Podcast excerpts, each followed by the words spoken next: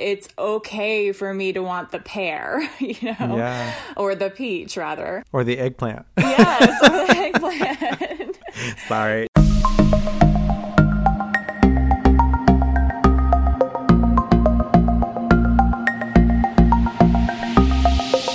It's Tuesday, March 19th, and you're listening to the Typed Out Podcast. I am your host, Nick Polifrone. Every week, Typed Out aims to deliver conversations that seek to expand the boundaries of understanding and acceptance. Today, we are taking a look at the way public education is and isn't keeping up with a shifting culture. In what ways do the things we learn affect the roles we play as adults? And just how inclusive is the current curriculum? Who better to investigate this topic with than someone who is directly connected to the source? My guest this week is an educator at Douglas County High School in Douglasville, Georgia, where she teaches sophomore and senior level English. And when not connecting with students on literature, she can be found working on poetry of her own. Please welcome Tiffany Danielle. Hey, Tiff. How's it going? Hey, Nick. It's going great. How are you? I'm doing well, thank you. Thank you for joining me. Well, thank you for having me. Of course. So I'm super eager to get into all of this with you because just through conversations about being book lovers and literature lovers and just kind of finding the ways in which those find their place in your work, how society and culture is either representative or affected by what's happening in education. Absolutely.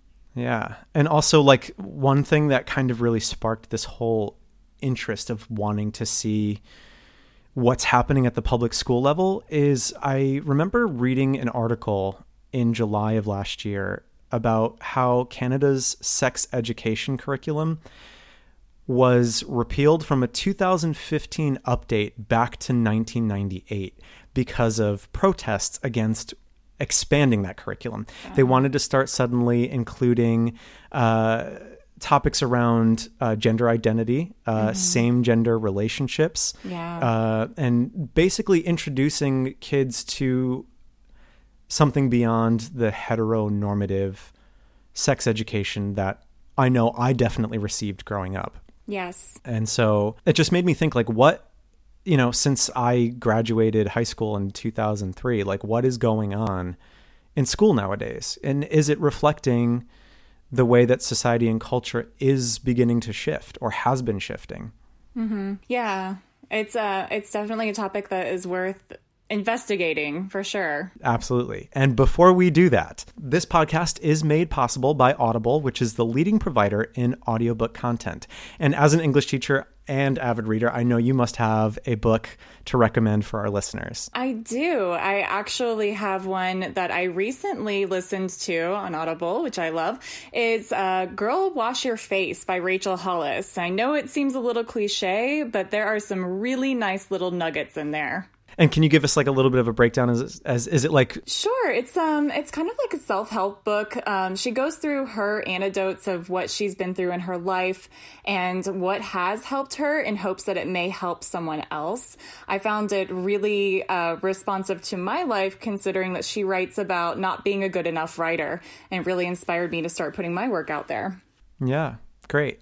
Which we hope to hear more about in the episode. If you go to audibletrial.com/typed out. You can sign up for a 30-day free trial of Audible, and you can download a copy of Girl, Wash Your Face by, and what was her name again? The author, I'm sorry? Rachel Hollis for free.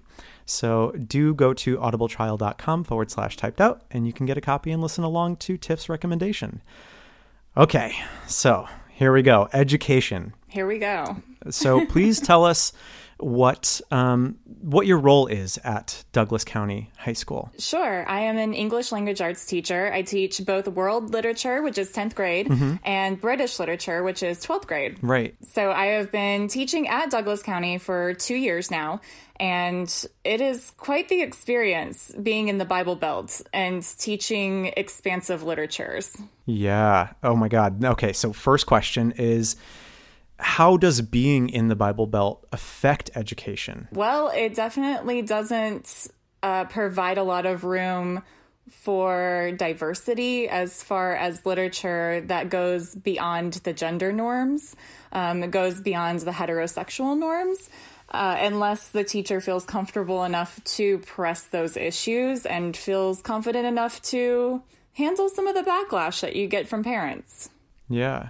And I just want to talk about how, like, this is so, this topic is particularly important to me because I want to say my first introduction to gay literature, as it were, was in high school. Like, I remember my sophomore English teacher, or we were reading a separate piece, and I remember that book just resonating with me because it was the first male-male relationship that I had come across in a way that it was so accessible to me. Like, I didn't have to go and find it. Somebody actually, and whether this was my teacher, Mr. Carino, whether it was, you know, him advocating to get that book as being a part of the curriculum, or somebody higher up in the Board of Education decided that it was vital. It was just so nice for someone to make that accessible to the student body. And I really appreciate that. And I think it was kind of my first foray into queer literature, and it just kind of sparked this whole journey of finding more, you know? And so yeah. I think it's so important to have this conversation, to investigate how the curriculum is affected by society and culture, and also being in a place like Georgia in the Bible Belt, how the culture there does and does not affect what winds up in school. Oh, absolutely. You know, you and I, we didn't graduate too far apart. I graduated in 2005 from high school, and I didn't incorporate or encounter, rather, literature of that variety until I was in college, where, you know, colleges are stemmed a lot more liberal than traditional public education, especially being in Georgia. So when I found that literature in college, my eyes were opened to a whole new world. Yeah. It was quite jarring that this literature wasn't included in my high school curriculum. And it wasn't until very recently, and still is sort of an issue. So we have this opportunity to start changing the tide. And I think what is allowing that is this generation that is coming in and saying, it's not okay to only have literature written by predominantly white authors to begin with, but also just heterosexual authors. The only introduction that they have had into any anything that has to do with either gender fluidity or homosexuality is when we talk about Shakespeare, and that's not really fair. So. Yeah. And even still, like, yes, Shakespeare pioneered a lot of what we would now consider very social aware topics. I mean, there was a lot of exploration in his writing period, like even in the language, yes. How malleable it was at that time and still is. But it's like we hearken back to like Shakespeare as this real wordsmith. You know, he created a lot of the words and the phrases that we now have in our common vernacular. But it's like at the same point in time, I think of like As You Like It and Rosalind, the female lead there, and how she kind of plays that. She blurs the lines of the gender binary, right? Yes. The same thing with Viola from Twelfth Night. There's a lot of gender bending, but at the same point in time, while those things are present, there is still this like wraparound to the binary at the end, yes. You know, like Rosalind is like, oh, but I'm a girl. And like, not only am I a girl, but like, I'm definitely a girl. Right. The same thing with Viola, where she's just like, I was only masquerading as a boy, but definitely still feminine. Yeah. And it's so nice to see that, especially during his time, those themes were being played with. But it's like, now that we just have more understanding, more awareness, how can we take these themes that he started to navigate, which is great, where it comes into what you said you were teaching British Lit, correct? Yes. How we can take those themes there and find other literature that supports them, more modern literature that supports them and gets these ideas, and also like someone's identity, because you know that there is a live, breathing person who identifies with these things, that's advocating for these things. How we can get this material in front of young minds.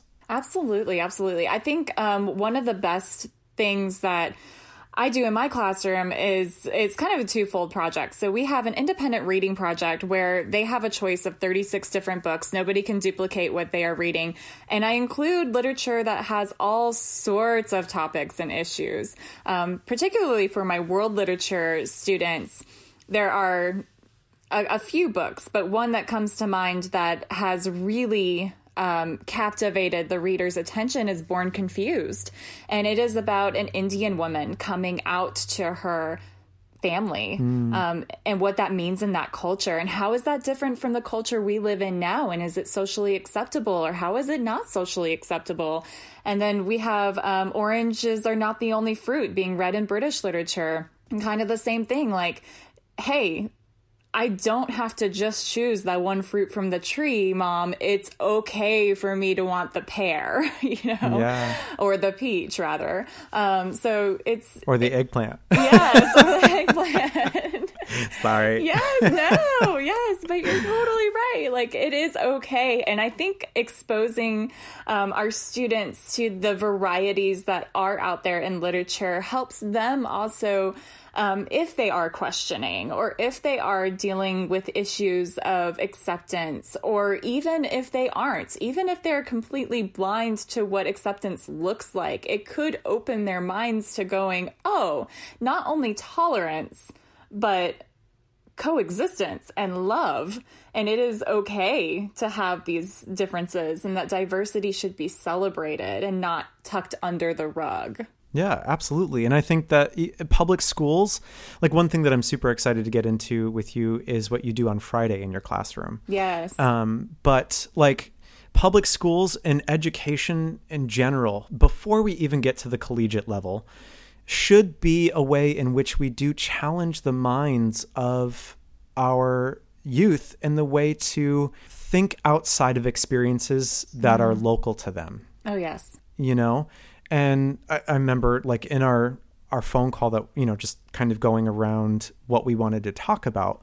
I remember saying that like in high school, I didn't read To Kill a Mockingbird. Mm-hmm. I didn't read I Know Why the Caged Bird Sings by Maya Angelou. Like those weren't a part of my English courses that I took. Mm-hmm. I had to read them independently. And I know that a lot of high schools do incorporate them, but it's like, how do those books get incorporated into certain courses, into certain school districts, and completely miss the mark in others. Wow. And I think that that's really interesting that it wasn't incorporated in yours with the geographic distance between, you know, Connecticut versus Georgia. To Kill a Mockingbird is a staple here. And I think it's a staple here because of the rich history of slavery in the South, and that it is also a staple to read the King's speeches, and it is a staple to read Maya Angelou and to look at, oh, here is the progression. Here is what this looks like, and that's how we've gotten to where we are. And it's hard sometimes. It's really hard as a white female teacher to teach those types of texts to a predominantly African-American population, which is where I teach. Yeah. And it's hard when they look at you and go, how could you possibly understand? Or how can you possibly relate to this? And those are questions that I love as a teacher, because they are the ones posing to me, you are other, you are the outsider right now. And so what does that mean? And how does this transform? So it's challenging, but it's nice. Yeah. You know? But it also goes to prove that like we are all the educator and the student. Oh, you know, just because your role is teacher doesn't necessarily mean that you know everything. Oh, no. You know? Yeah. And my students know that. They call me out all the time. They make fun of me a lot because I can't spell. Yeah, I'm an English teacher. I cannot spell, but I have dyslexia. And I tell them that up front. I'm like, look, guys, I have dyslexia. I've struggled with it most of my life. And sometimes I get things backwards, and just let me know and correct it. Or you come up to the board and correct it. You're not going to offend me. When we can recognize and we can sit down and we can learn from one another, that's when growing happens. Yeah. And I truly think that teaching is mentoring, where it's like you bring out the best in somebody, you know, you introduce them to so many different things, but it's also like seeing where somebody's gifts and talents lie and being able to foster that. Oh, yes, absolutely. You know? Absolutely. Yes. It's funny. We were talking about this the other day in class. We were talking about identity and labels. And one of the students goes, well, your label is mom. Your label is teacher. And I said, I don't like that label. And he said, what? You don't like your job? I said, no, I love my job. I don't like the label teacher. I would much rather be called a guide. I don't feel like teacher is really the word for what I do. That's amazing. Yeah. I mean, and it's true though. Like it's because knowledge is again, a very malleable thing, mm-hmm. even science, which most of it is hard proven fact, is still changing as new discoveries are made, you know, as we gain insight into new things, as exploration continues, I should say, is that things are constantly changing or being challenged, you know, even literature. It's like the more that you read, the more that you become exposed, the more that you diversify the voices that you expose yourself to. You start looking at things like history completely differently. Oh, yeah. Absolutely. You start looking at things like literature completely differently. Yes. You know, and so that's really why I wanted to dive into this topic and see, like, in 2019, what is it that our students are being exposed to? And so you said that you teach Brit literature and then world. Literature? Mm-hmm. Okay. And so how in your classroom do you find the ability to expand the boundaries of what students are reading? So one of the things that we do is on Wednesdays, we do What Up Wednesday, where students are required to go out and find research on a topic that I gave them the previous week. And these are topics that pertain both to the literature that we are reading and our bigger questions, which is what we talk about on Fridays. Fridays are my favorite day of the week. We do Socratic seminars or we do debates. So it just depends on what, you know, the topic is. But Socratic seminars are one of my most favorite, and it's kind of selfish. It is one of my most favorite. They sit down, we sit down in circles, and the inner circle talks and the outer circle listens, and then we flip flop. But the inner circle has the opportunity to bring theological, hypothetical, ideological questions to the table of whatever articles they found on the topics I gave them or the text that we are reading. And then we connect the two. Like, what does that mean? So, you know, we're talking about issues like identity, and we do talk about issues like homophobia and xenophobia, because the things that are going on in our country, our teenagers are not immune to. I know we get a lot of, this is the generation that eats Tide Pods. But if you sat in one of my classes, you would be like, what? And what's even more something that kind of blows me out of the water sometimes is I don't teach the international baccalaureates. I don't teach the AP students. I don't teach the honor students. Most of the time, I have a class that is taking this literature class for the second or third time. And I do have some first timers in there. They're not all remedial, but these are students that have been left. And when they sit down on Fridays and they get to ask these deeper questions, you see this light bulb go off in them and you see this connection to the world. And that is when they start connecting literature to their life. And that is where I see the difference being made and the growth being made. You know, one of the first conversations that we ever had, we were talking about mental health. And I had a student straight up tell me that he thinks mental health doesn't exist. He thinks that mental issues doesn't exist because if you're suffering from mental health, then you've got demons in you and you are going through spiritual warfare and you just need to go to church more and they'll pray over you. And he got attacked a little bit by the people in the room. And my job in that setting is to be mediator. And so we had to go back and forth and we were talking this through. Okay, where did you get that ideology? Where does that come from? Is that really what you think? Or is that something that you have heard? Are these voices that are being repeated in your mind of your upbringing? And he had to stop and he had to think for a minute and he changed his position. which was really interesting, but he changed his position after we had some personal anecdotes from other students. And not only personal anecdotes, but other students bringing up literature that addressed these issues. And I just found that really, really fascinating that we had this opportunity to really dive in and say, okay, think for yourself for a minute. Do you really think that way? Do you really feel that way? And when they sit down and examine that, and it's not always how they really feel, it's like gold. It's what fills my soul.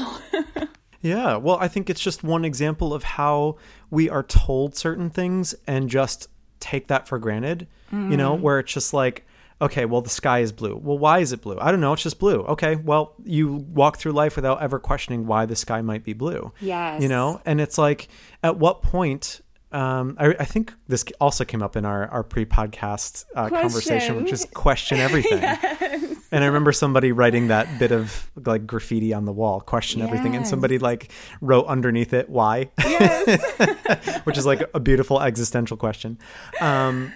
But it's true, though. It's like, it's not so much destroying somebody's belief. That's not the point. It's not about challenging and saying, well, what you think is wrong. It's about where fundamentally does that belief come from? Absolutely. Where does it sit inside you? Mm-hmm. Is it something of your own making, or is it just something that somebody has told you and you're parroting it? And not only question everything, but also you need to do your own research. Yes. Don't listen to what someone is telling you. And I tell them that in the classroom all the time. I can sit here and spew things at you, and you can take them as truth. But how do you know? Yeah. How do you know if what I'm saying is factual if you don't go look for yourself, which is part of why I make them go look for articles and why I make them do the research, because even your parents, we all love our parents. Yes, of course. But sometimes what we are told growing up is their belief system, and it is okay for us to differ. Yeah.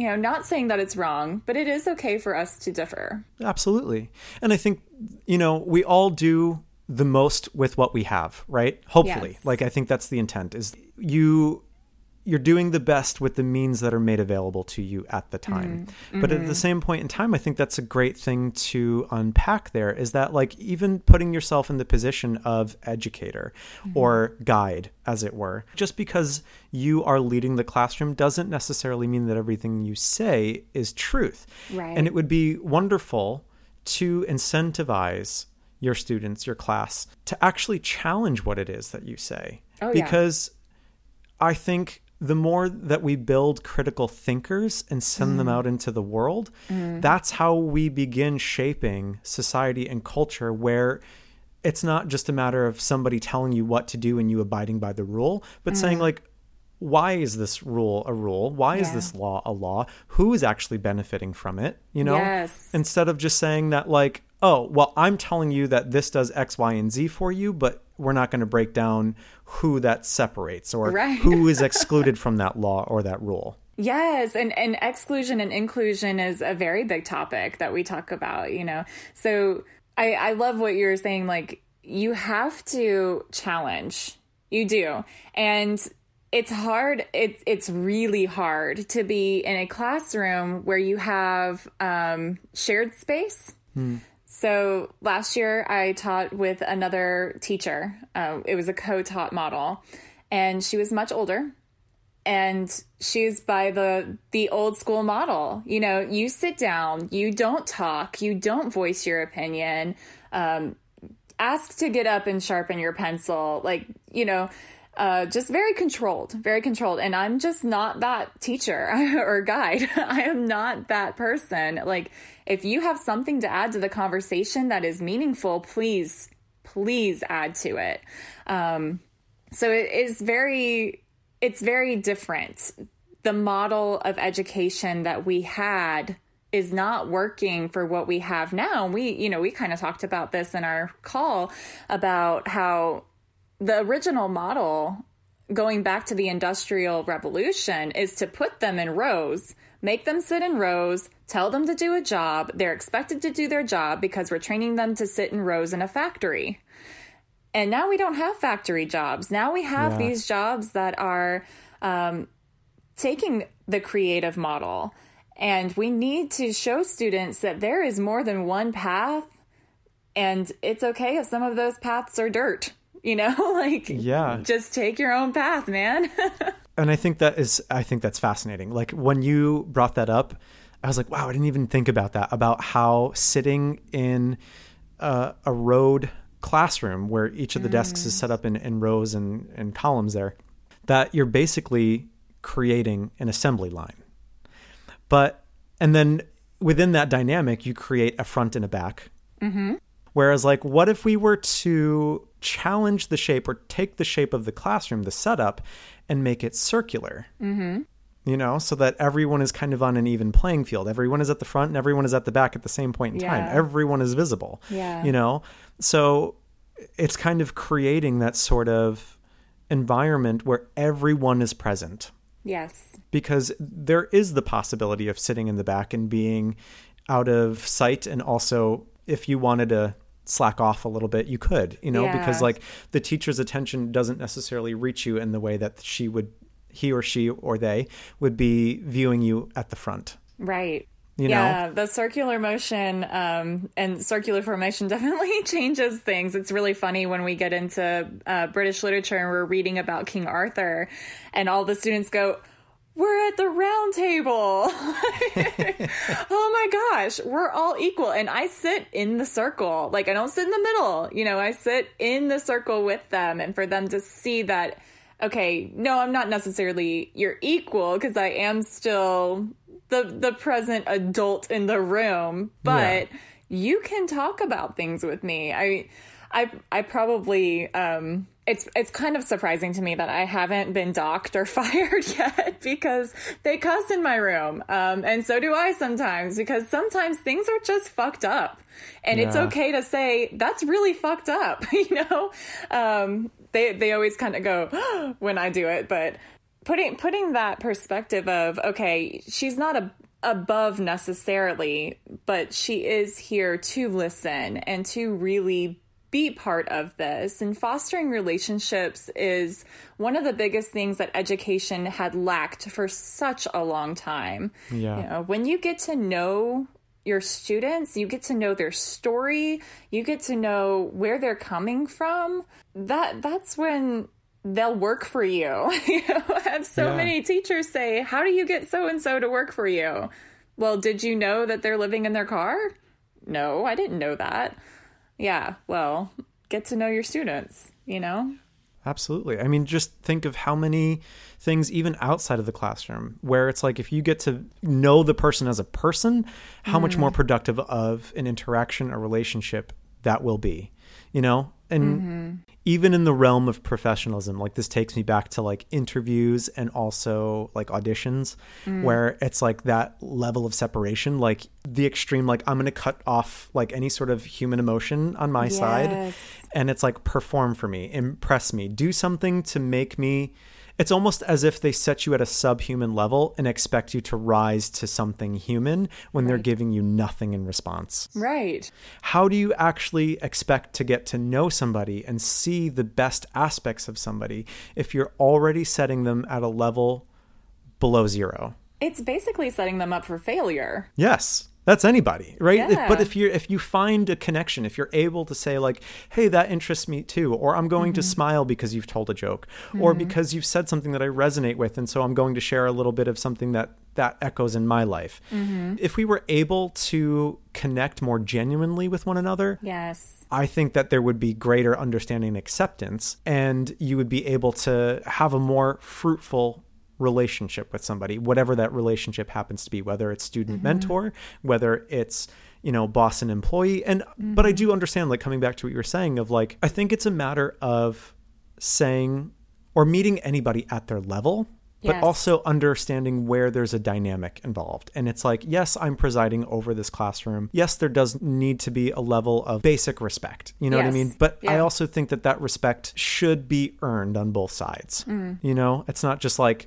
don't question it, but it's also like, don't just immediately challenge it. Yeah. I don't know. It's a tricky thing, but it's like at the same point in time, it's like also viewing your students as people. Yeah, we are. Yeah, people. We're equal. We can be equal. You know what I mean? Like yeah. you are human. And yes. it's like, coming back to the whole cussing in class and stuff like that, it's also real. Yeah. You know, especially in public schools, and just knowing, like, living here in Brooklyn, and I live within walking distance of 2 school districts. Mm-hmm. Yeah, I hear kids younger than 12 yep. cussing, but it's also like, I get it. Yeah. Because of just the school district that I live in and the neighborhood that we live in. Right. It's just a part of reality. And it's part of their culture. It's what they're listening to all the time. But I have to say, it's not excessive, and it's used appropriately. Yeah. You know, when we got into the discussion about the wall and talking about these detention centers and what that means, you know, children being ripped from their families, and they're doing the research, and they're coming to me and they're going, Miss W, this is really fucked up. And I'm going... Yeah. I agree, you know, and you know, we're not supposed to bring politics and religion into the classroom, but your personal belief systems seep in no matter what, because we are human, you know. But also, yeah, religion is one thing, but I'm also like, how do you not bring politics into a classroom? You can't, because right? That's what literature is. Literature is, for the most part, these social critiques of what is going on during the time, especially in British literature. Yeah. So, you know, And I love that that's a senior class, because they are older. They are a little more mature. They are paying attention to what's going on. And they can handle those topics. Yeah. But also, like, how can you teach history and say, well, we're not going to talk about politics? Right. Exactly. When history is all political, you know, yes. like yes. yeah, pretty much everything is political, unless you're like studying theology, but that's probably going to be a separate class, you know, yeah. like the development of Mesopotamia. Well, at some point they definitely had like right. a political system. So it's just, we're meant to learn from these things. Like, that's the whole thing, is that like mm-hmm. you would really hope that the educational system is developing in a way that helps us to better step forward into a more productive, inclusive, accepting future. Yeah. You would yes. hope. Yes. And speaking of that, you know, inclusive future, it's ironic that we just started our fairy tales, myths and legends unit with our world literature. And your guest this week was talking about her fancy tales. And I was yes. like, man, I want to get a hang of some of those. And like, we could read those in class and give them a little spin on what this means and what that looks like and how is this progressing the culture. So I was really excited about that. Yeah. Well, if you need copies, I have copies. So yes. again, this is Felice Cohen's Fancy Tales, which are fairy tales with a queer spin. So, and if you would like to hear more information on that, please check out last week's episode, which was with Felice Cohen, and that's called Writing Through the Past. Yes. So. It was so wonderful. I have a question for you, Tiff, and this may sure. be slightly putting you on the spot. Okay. But have you seen how, like, the appointment of Betsy DeVos has ricocheted through the education system at your level? I don't think that it's come down to our level yet. Okay. I do feel like it is coming. Sometimes with education, no, not sometimes. A lot of the times with education, things move so slowly that yeah. you're like, oh, we don't see those effects for 10 years. So, currently, just locally in our school district and what's going on in our school specifically, we're not seeing a lot of those effects. Yeah. And as you said, like, sometimes it takes a minute for that to really mm-hmm. affect the granular level. Yes. You know, but it's also like what is being passed at some point higher up, that it's just saying like things can stay the same as yeah. they are. So I think it's more about progressing and moving forward than it is yes. about, like, you know, it's challenging the way that things and systems and institutions are already in place mm-hmm. and challenging that and expanding beyond it, or in certain cases, providing more money to lower funded areas. Right. You know? Yeah, we were very fortunate this year. We were awarded something called the Literacy Grant, which is helping us identify our lower readers and their Lexile scores and looking at how they can improve. And it's a really cool system because it also does give us some idea of where students could progress to. So, you know, there are systems coming in place that are helping with that growth, but it doesn't always take into account complexity, right? So you can have something progress their reading rate, but not necessarily their complexity rate. And honestly, I'm more interested in creating analytical thinkers than robots that can read a certain word per minute. Absolutely. Yeah, again, it's all about developing the way in which you don't just take things for truth, you know, but investigating where that truth lives inside of you, how that matches up with the way that you want to meet the world. Yes. You know? Yeah, I think that's beautifully put, the way that you want to meet the world. And we talk about victimization a lot and how you can let the world happen to you or you can happen to the world. Be an active participant. Yeah. You know, don't just sit idly by. You get one life. Do something with it that's of notoriety. And if you can't do that, at least be kind. Yeah. It makes me think of, so I'm an avid listener to Oprah's Super Soul Conversations. And she's been doing, I love Oprah. Yes. She's been doing a series with Eckhart Tolle, breaking down each chapter of his book, A New Earth. And at one point he talks about life isn't something you do. It's something that happens to you. In the sense that you are constantly in a state of living. Like there's no, you know, when people digress of like, oh, well, my life this or my life that. Life is constantly happening to you. And it's how you show up and meet life where you'll find the most reward. Okay, I can see that. Yeah. So, and that's the tricky part of teaching in this demographic is there are so many horrible things. I had a student that was shot last year. You know, we have students that are homeless. We have students that are living in cars, and it's not all doom and gloom. Please don't think that it's really not all doom and gloom, but you do have these individual instances that are enough to make an impact on you and go, wow, you know, okay, well, how are you handling that? And what did you learn from that? What can you take from that? How does that make you approach the world differently? This certain individual student was talking about how she does not listen to music walking down the street like the majority of our youth do, because she has to be super vigilantly aware because of her experiences. So it does go back to having to make sure that you do approach the world in a way that is of your choice. Yeah. Don't let it control you, but you make the choice to show up. You make the choice to be kind. You make the choice to investigate. You make the choice to become an entrepreneur or go to college or go to the military or whatever your path is. But those are your choices. Absolutely. And I should say that like that perception is not like, oh, everything's like sugar, you know, that everything is perfect. And it's just a matter of like, everyone is offered an equal opportunity in life. That is completely different, as we know that to not be the case. But it's more of like life is something that is constantly happening to you. And again, it's about the active choices that you make to show up and challenge those things that challenge you know? So it's not like... And the concept of fair, we hear that a lot, right? It's not fair. Yeah. Okay, well, fair isn't equal. It sure as hell isn't. That's not it. You know, fair is, okay, this person needs 10 more minutes to complete the test than you do because this person has a processing disorder. So we are giving them the opportunity to be on a level playing field, but fair is not equal. And that's a hard lesson. That's a really hard lesson. Yes. I think fairness is probably the hardest lesson to learn when you're young. Mm-hmm. Because we're raised with that idea of things should be fair, right? That sharing means equality. Right.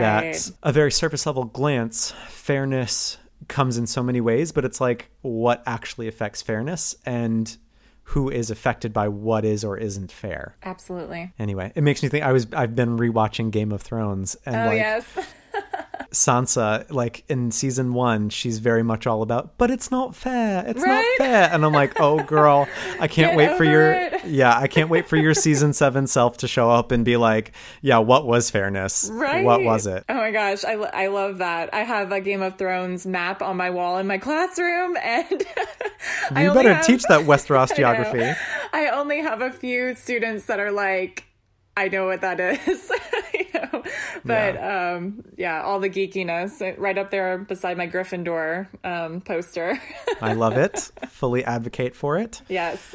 But so I actually want to come back to what you were just saying about what are some of the challenges that are facing your students outside of the classroom? So outside of the classroom, we have so many students that are working full-time jobs. You know, they're going to school at least part-time. So especially a lot of the seniors, they'll come to my class first thing in the morning. They may have a second block, they may not, and then they leave and they go to work.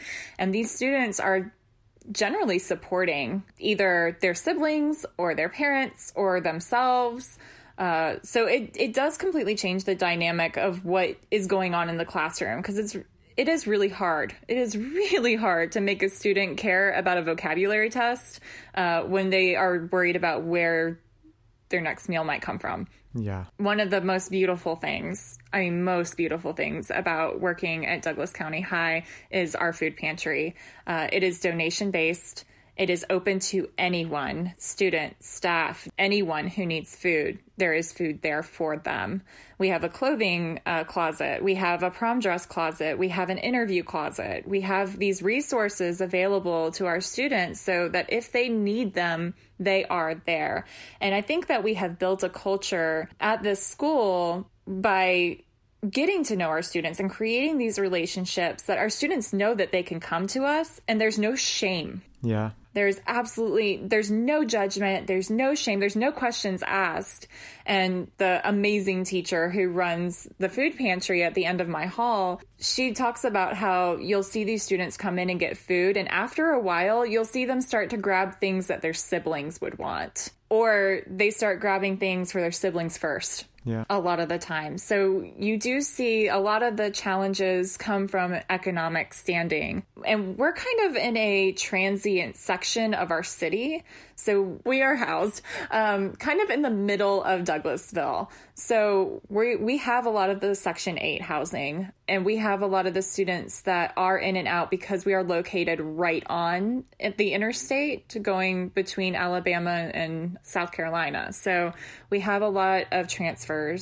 We have a lot of students that are going between houses or going to grandma's house or staying at aunt and uncle's house. And so we have a lot of those challenges, and it's hard to make them care about what's going on in the classroom. But when you form those relationships, they still show up.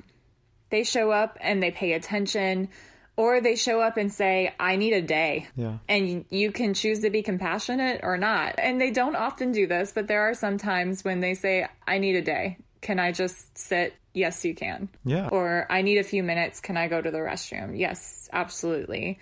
Or I need to go talk to my counselor. Sure thing.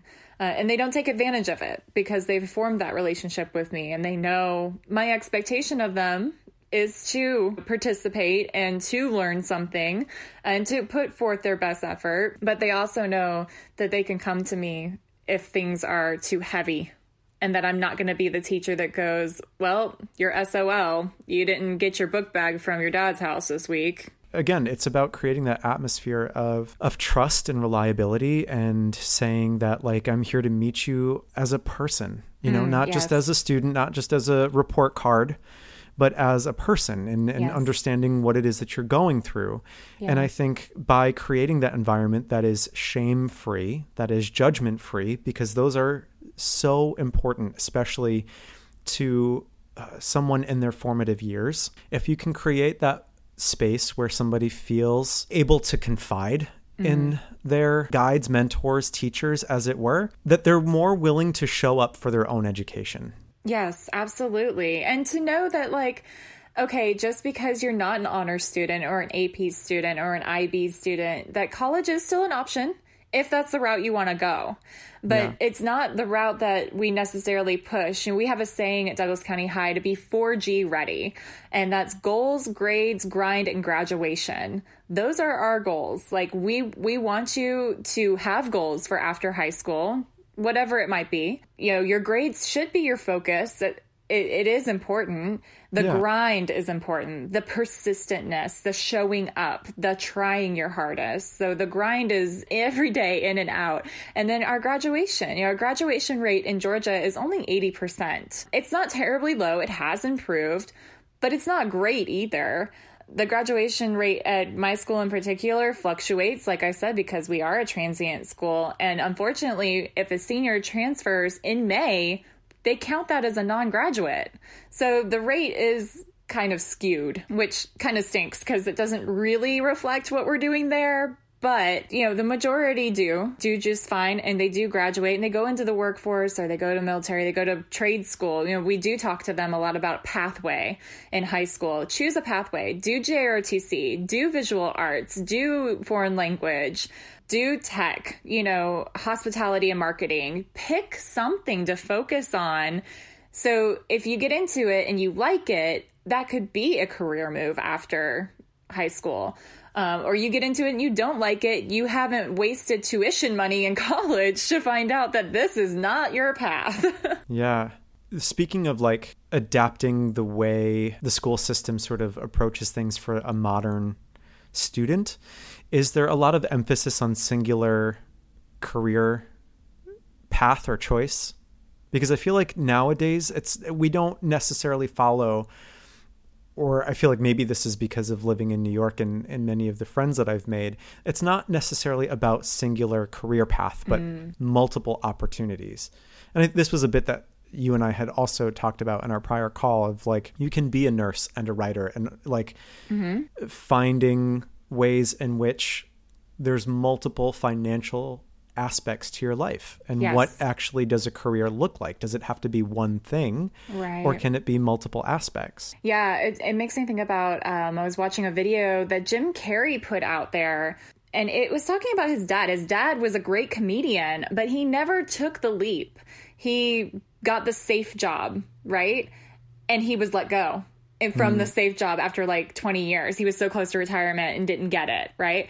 And when I'm talking to my students, I'm like, okay, there are safe jobs. That's fine.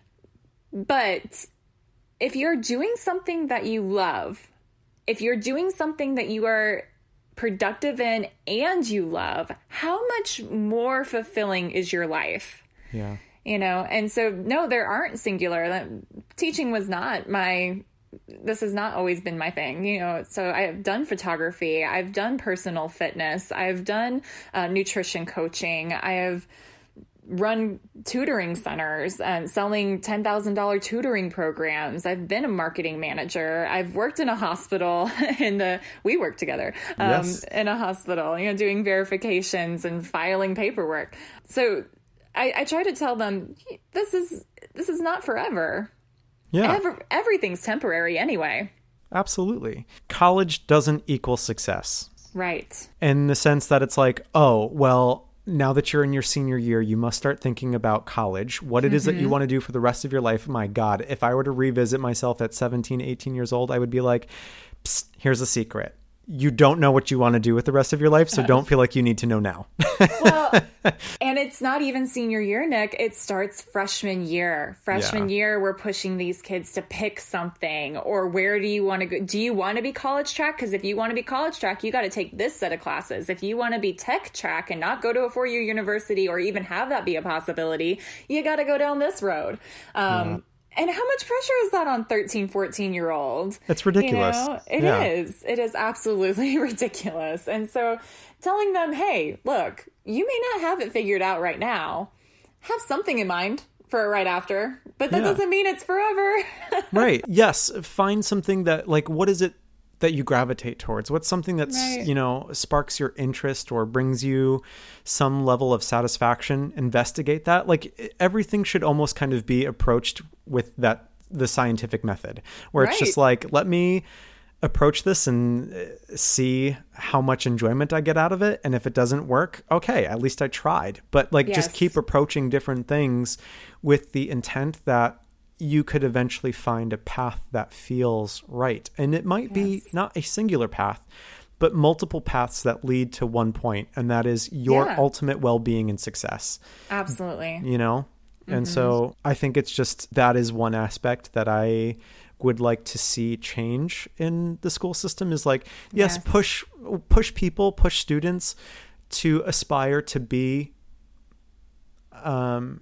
successful, but also explain what success needs to be, you know what I mean? And success doesn't look the same for everybody. Correct. You know, successful for me is security. I need to have a house. I need to have a roof over my head.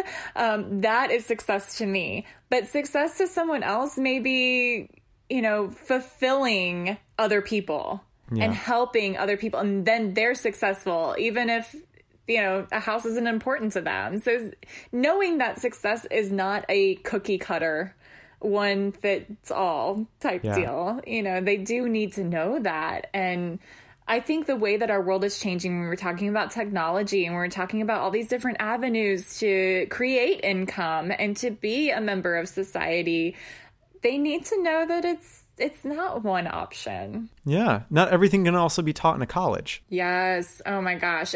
That's so funny. We were studying parody, and I had a student, we did a project where they had to go find a parody, right? And she found this parody that was DeVry University, and it was like a spin on DeVry, and they're making fun of, you know, if you go to college, you get a degree. If you get a degree, you get a job. If you get a job, you can pay back those student loans as soon as possible or for the rest of your life. You can die on a mountain of debt. Right. And we can't guarantee you'll get a really good job, but we can guarantee that you'll get close to a degree. Yep. Degrees don't always mean anything. You know, you can start the internet in your garage. Right. Yes. You know? Yes. So, which I don't know. That's where the internet started, but I think Bill Gates and Steve Jobs both started in a garage. Yes. Yeah. So, but anyway, there's just so much to unpack is truly it. And it's, again, like this, like so many conversations is just surface level, you know? So the point being that we just need to have you back and dive further into more conversations. Yeah. But we are unfortunately approaching our hour already. That was such a quick conversation. But Tiff, where can we find more of you, your work, all the things Tiffany Danielle? My Instagram, if you want to follow me on Instagram, is Tiffany, TIFFANY, dot Danielle, DANIELLE, dot author, AUTHOR. And I've got some poetry coming out there. I'm also getting ready to launch some more social media that's more public, so I can put some of my short stories out there. And that's where I am. Excellent. And listeners, please check out Tiff's work because it is great. Your poems are just so powerful. Yeah, absolutely. So tiffany.danielle.author. Check it out on the IG. And then once again, if you go to www.audibletrial.com/typed out, you can download your version of Rachel Hollis's Girl, Wash Your Face. Girl, Wash Your Face. Yes. Again, if you go to audibletrial.com/typed out, you can download your 30-day trial and listen along to Girl, Wash Your Face for free. And as always, on your favorite content, we ask you to rate, review, subscribe. We always love feedback, so let us know if you have questions for myself, if you have questions for Tiff. Please write in typedoutco@gmail.com. We would love to hear from you.